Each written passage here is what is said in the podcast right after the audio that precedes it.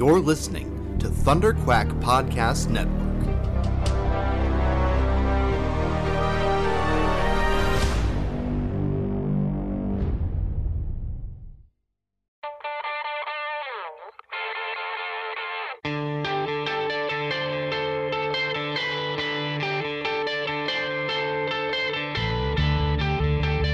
Hi there, I'm your host, Curtis Findlay, and this is the Epic Marvel Podcast.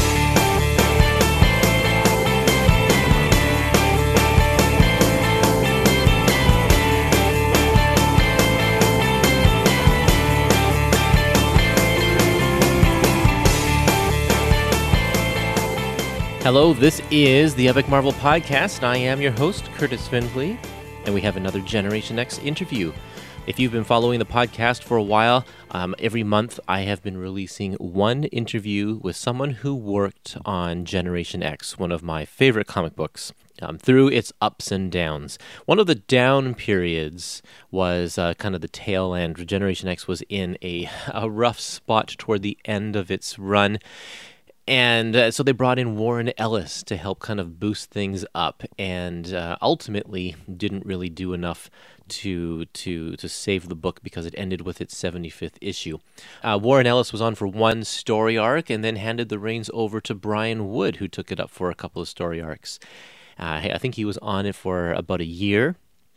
And so for this episode, while I didn't get a chance to talk to Brian Wood myself, I have some clips from two interviews that Adam Chapman over at the Comic Shenanigans podcast did with Brian. So we're going to play them back to back. This is a short episode. It's only about 20 minutes long and and we have uh, the first clip is about I don't know 15 minutes, and the other one's about five minutes or so. I think that's about right.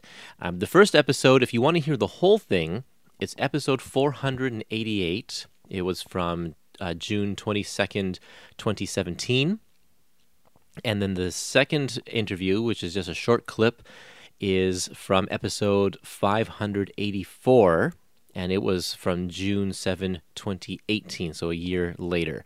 And both of them have some uh, some good behind the scenes info about what it was like to work on Generation X uh, during this period here. And uh, to coincide with this, hopefully next month I'll be able to bring Jason Liebig back to the show, and we'll be talking specifically about this period of Generation X as well. He was the editor on the title at that time. Oh, and at one point, um, Adam says that there is a listener who has a question for Brian Wood, and he asked the question. Uh, I'm that listener. I uh, got to ask that question, so I just thought I'd throw that out there. So, just before we hit the interview, let's do a little shout out for social media Facebook, Instagram, Twitter, all of those. You can search Epic Marvel Podcast and find me there and participate in some conversation about our episodes and get all the latest up to date info on Epic Collections. And if you love Epic Collections and just want to talk about Epic Collections all the time, like I do, then you can go to the Epic Collection Facebook group that I've started up. Just uh, do a search for that and you'll be able to find it no problem. Other than that, you can also send me emails at epicmarvelpodcast at gmail.com. And that's it for me. So let's get on with this interview, this comic shenanigans interview with Adam Chapman interviewing Generation X writer Brian Wood.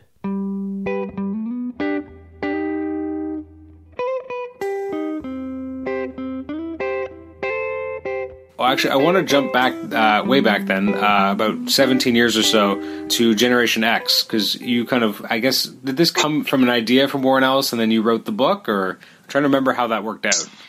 Warren Ellis was hired by Marvel. It was they they invented a word for it. He was the uh, plot master, which is pretty uh, funny when you think about it. But Marvel basically hired him to oversee a handful of like I guess low low performing books, mm-hmm. and it was like X Man at the time, X Force at the time, and Generation X at the time.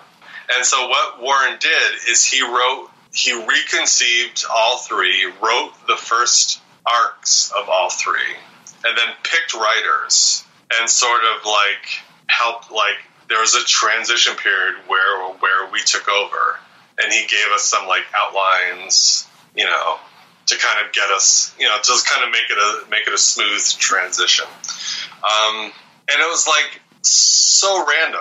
I mean, I knew Warren online, but I had barely written anything in my life, Mm-hmm. and uh, I had just done done this one graphic novel that I I I drew it as well as writing it, and the writing was not what I was trying to do. I wanted to be a be an art artist, so I just wrote any old thing, just so I had something to draw. You know, it's like I wasn't trying, you know, to write something. And he's like, "What you want to write this?" And it's like, "Yeah, because why not? Because Warren's asking me, and it's Marvel, and it seems like it's too good to be true or too interesting to pass up." Um, so uh, I ended up like looking back. I'm like, I wrote 13 issues of that crazy book, and I had no idea what I was doing.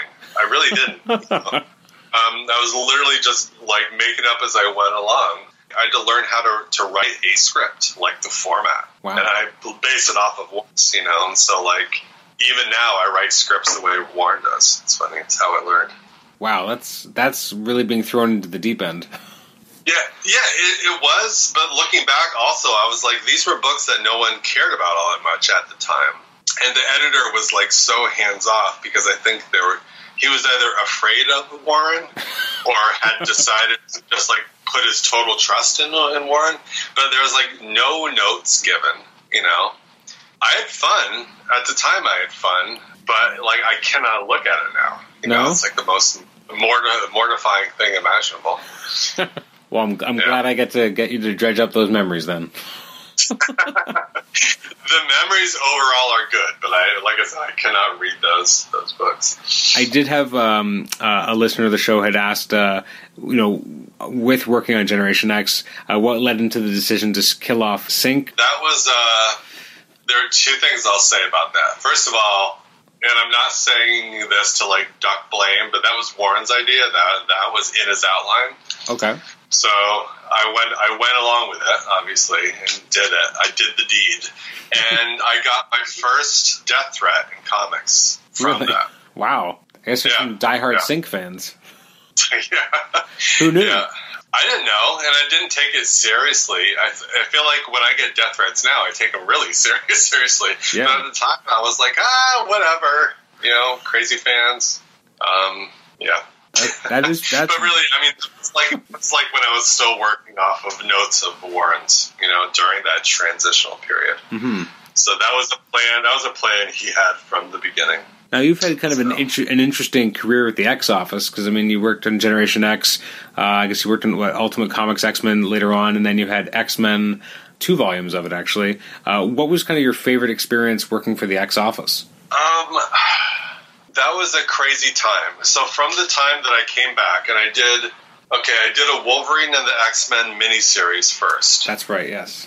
Then I did a bunch of regular plain old X Men and Ultimate X Men at the same time. And Ultimate X Men was double shipping. And then that X, that regular X Men sort of morphed into like the all female X Men. It was all kind of one job. Like it looked looked like one book ended and there was like a relaunch Mm-hmm. but all that that was all marketing. Like I was just writing straight on through, you know. Okay. Um, and they just told me they're like, we're going to switch up your cast. Here's your new cast. Like it was all very seamless on my end. So, but, so all of that, and including the Moon Knight arc I did, that was like in less than two years. Like I did a lot of, you know, that was compressed into a short, short amount of time. It was like 30, 30 something issues of Ultimate X Men and like 18 or 19 of, of the other ones. I don't know. It was like a lot of books. So it's all kind of a blur in my head, like I was just crank cranking it out really, really fast. But the Ultimate X Men, still, I think it really holds up, and it's like I think it's politically really topical now. Mm-hmm. You know, it was like very much about like you know the X Men on like a breakaway piece of land in America and like terrorism and various like sovereignty and freedom rights. And I see in like one of these new X Men books now, they're like bringing a bunch of the char- characters I created in the Ultimate stories, like brand new ones, into I think it's like X Men Blue. I think I've been hearing about it. I'm not reading it, but I've been hearing about it. So I look it up online and I can see some some panels. I'm like, oh yeah, that's that character I invented, which is cool. You know, it's kind of fun. But yeah, I like the Ultimate X Men. That was creatively the most satis- satisfying. Okay. Um, I worked with Olivier Coy- Coipel on the for the few, a few, few issues of the the all fem, fem, female X Men, which was pretty great. Well, I had to participate in a uh, event. yeah. What was it called? Uh, something a Battle of the Atom or whatever. Yeah. Battle of the Atom. And I had to just I had to go sit in a room for two days straight with Bendis and Jason Aaron. And I literally I sat sat there. They talked is like it might as well have been in a different language for all I understood. Because this was their their event that they had been cooking up over time and mm-hmm. laying the groundwork for. And I remember sitting in this conference room with my editor and like on on a lunch break I said to her, I'm like, Do you understand what's going on? And she's like, No, I don't. I don't.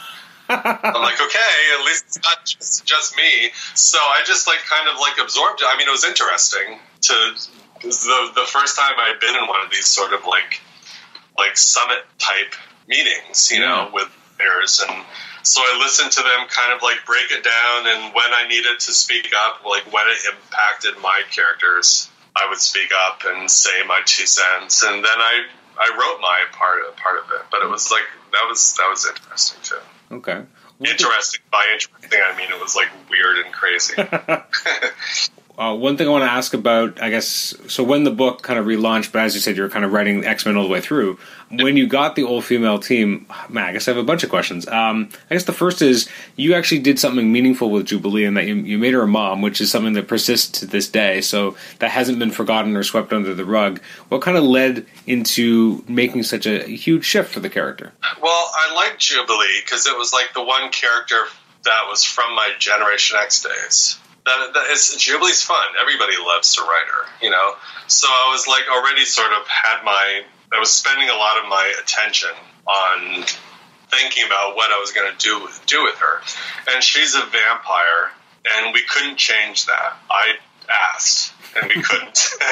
so I was like, I, I'm like, I don't know what to do with that. Like, how do I make that my my own? I don't like vampires. Even if I did, I don't know what I would. What does a Jubilee vampire even mean? I don't. I, I couldn't. I couldn't get it. I couldn't wrap my my mind around it. And I'm like, I don't know how to write it. I feel like I'll, I'm I would ignore it, you know, which is not good. So I was like, I got to figure out something I can write about about her to make her sort of, you know, my own and uh, like give give her give her meaning in my story. And so I'm like, well, I know about being being a parent, you know. So I was like, I ran it by by my editor. They were like, yeah, that's fine. And I did a little bit of a dirty trick when I was writing that that event. Is in that event, that Battle of the Atom, there was a bunch of future Mm-hmm.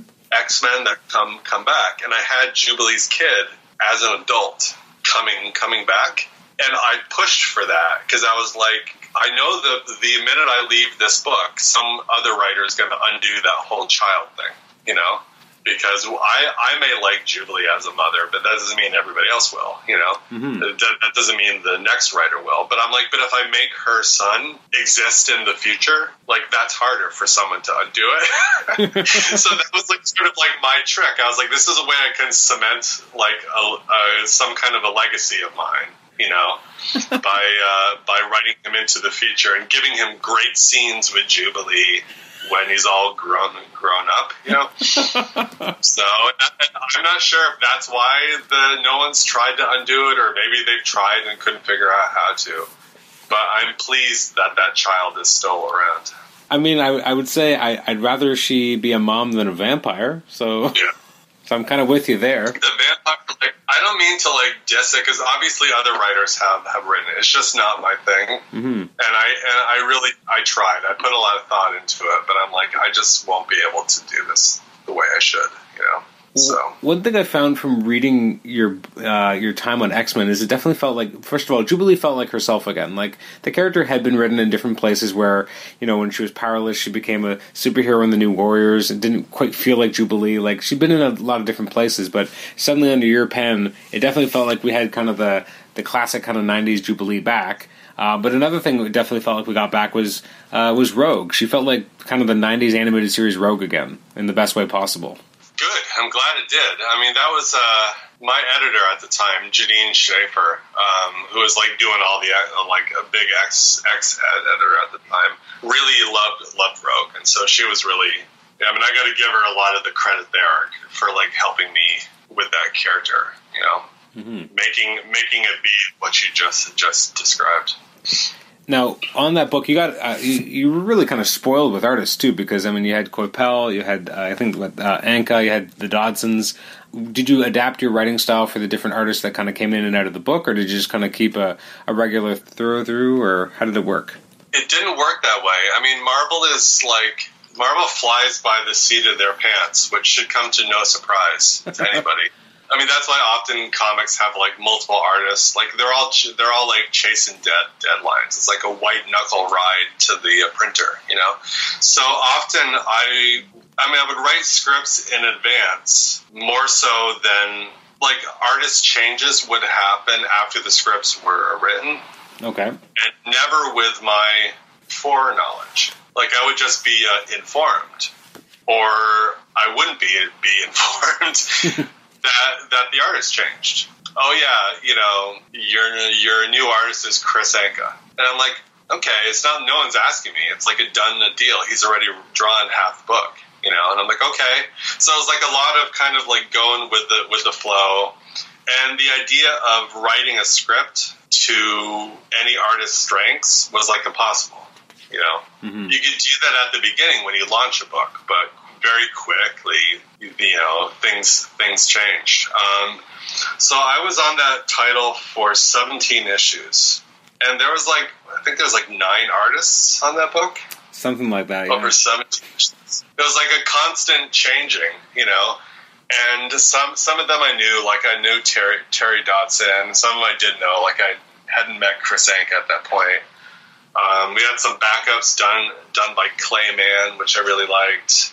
Um, but it was all like real, real like fly fly by the seat of your pants, which is not the way I love to write comics. You know. No. Um, so ultimately, I mean, that's I mean, Marvel is not the place for me. Like I give I give all the credit in the world to the creators who can make that that work for them. You know. Um, and clearly, plenty of people do, but it just is not my my way of working. Okay.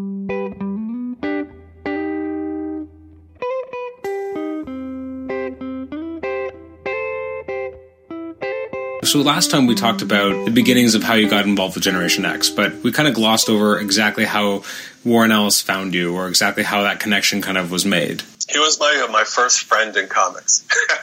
Warren um, Transmet, his his book Transmet was running at the time. It was fairly early on. I want to say it was like in its first year, and I love that book. And he had his online message board that was like pretty brand new, like it hadn't turned into the famous Warren Warren Ellis forum at the time but he he was online. I went online. I found him. He was extremely approachable, and I don't know how. Well, he long the the short version is that he gave me a cover quote for Channel Channel Zero. I don't know how I sent him a copy to look at. I don't think I emailed it. So, I mean, this is like 1997. I don't know.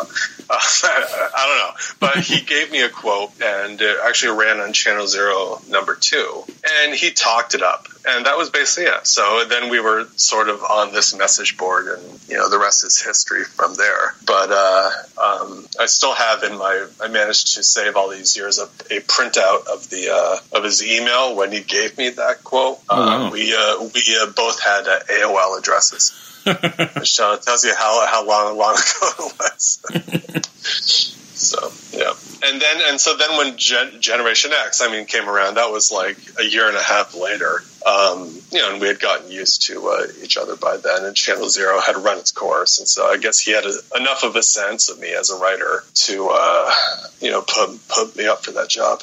Now, you said last time, not to continually reference our first conversation, but you did mention how you, you can't really look at your Generation X stuff. It kind of like hurts to look at because obviously it was very early times for you.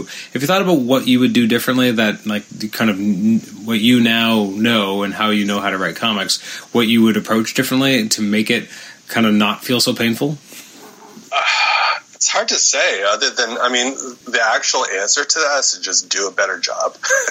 um, to be more specific, I guess I would just, I mean, I cranked those thing, things out. Like, I had no sense of of craft or I don't, I don't know what the what the word is exactly but I wrote them way too fast. And it wasn't like I didn't care. Like I understood this was important and it was an opportunity. And Warren was vouching for for, for me and everything. So I wasn't being it wasn't like I didn't care or I wasn't trying but I really wasn't trying in a way. Like I was, you know, I should have like taken time. I should have like mapped it out. Should have outlined it. I should have done multiple drafts before I, an editor even saw it. You know, okay, I guess that's it. It's a little hard to think think back to it, like what I was thinking at the time. But I do remember writing those things in like a night and emailing it in, and the editor being like, "Oh, you're done already." like you know, Mm, you know, maybe it could have taken a couple more days. Well, probably felt like a pretty pressure situation because like this is this is you know this is a big chance. Like this is a big opportunity. You're getting vouched for by Warren. This is Marvel Comics, one you know the, the biggest publisher that there is in in comic books. This is a tremendous opportunity, even if it is on a kind of B or C list title to to actually you know prove yourself. So it makes sense that you you know probably do it quickly because you don't know what these kind of things work on. You just want to get the work in and done because who knows if this opportunity is ever going to happen again. I mean, I was genuinely uh, excited. You know, I was like eager to do it. Um, I had a day job at the time, so I remember I would get the email from from Warren during the day, and I'd come home and sit down, and I'd be like, I got to do it right now, you know, because I was super psyched. But yeah, I, I tore through those uh, scripts um, like you wouldn't believe. I wish I could write that fast now.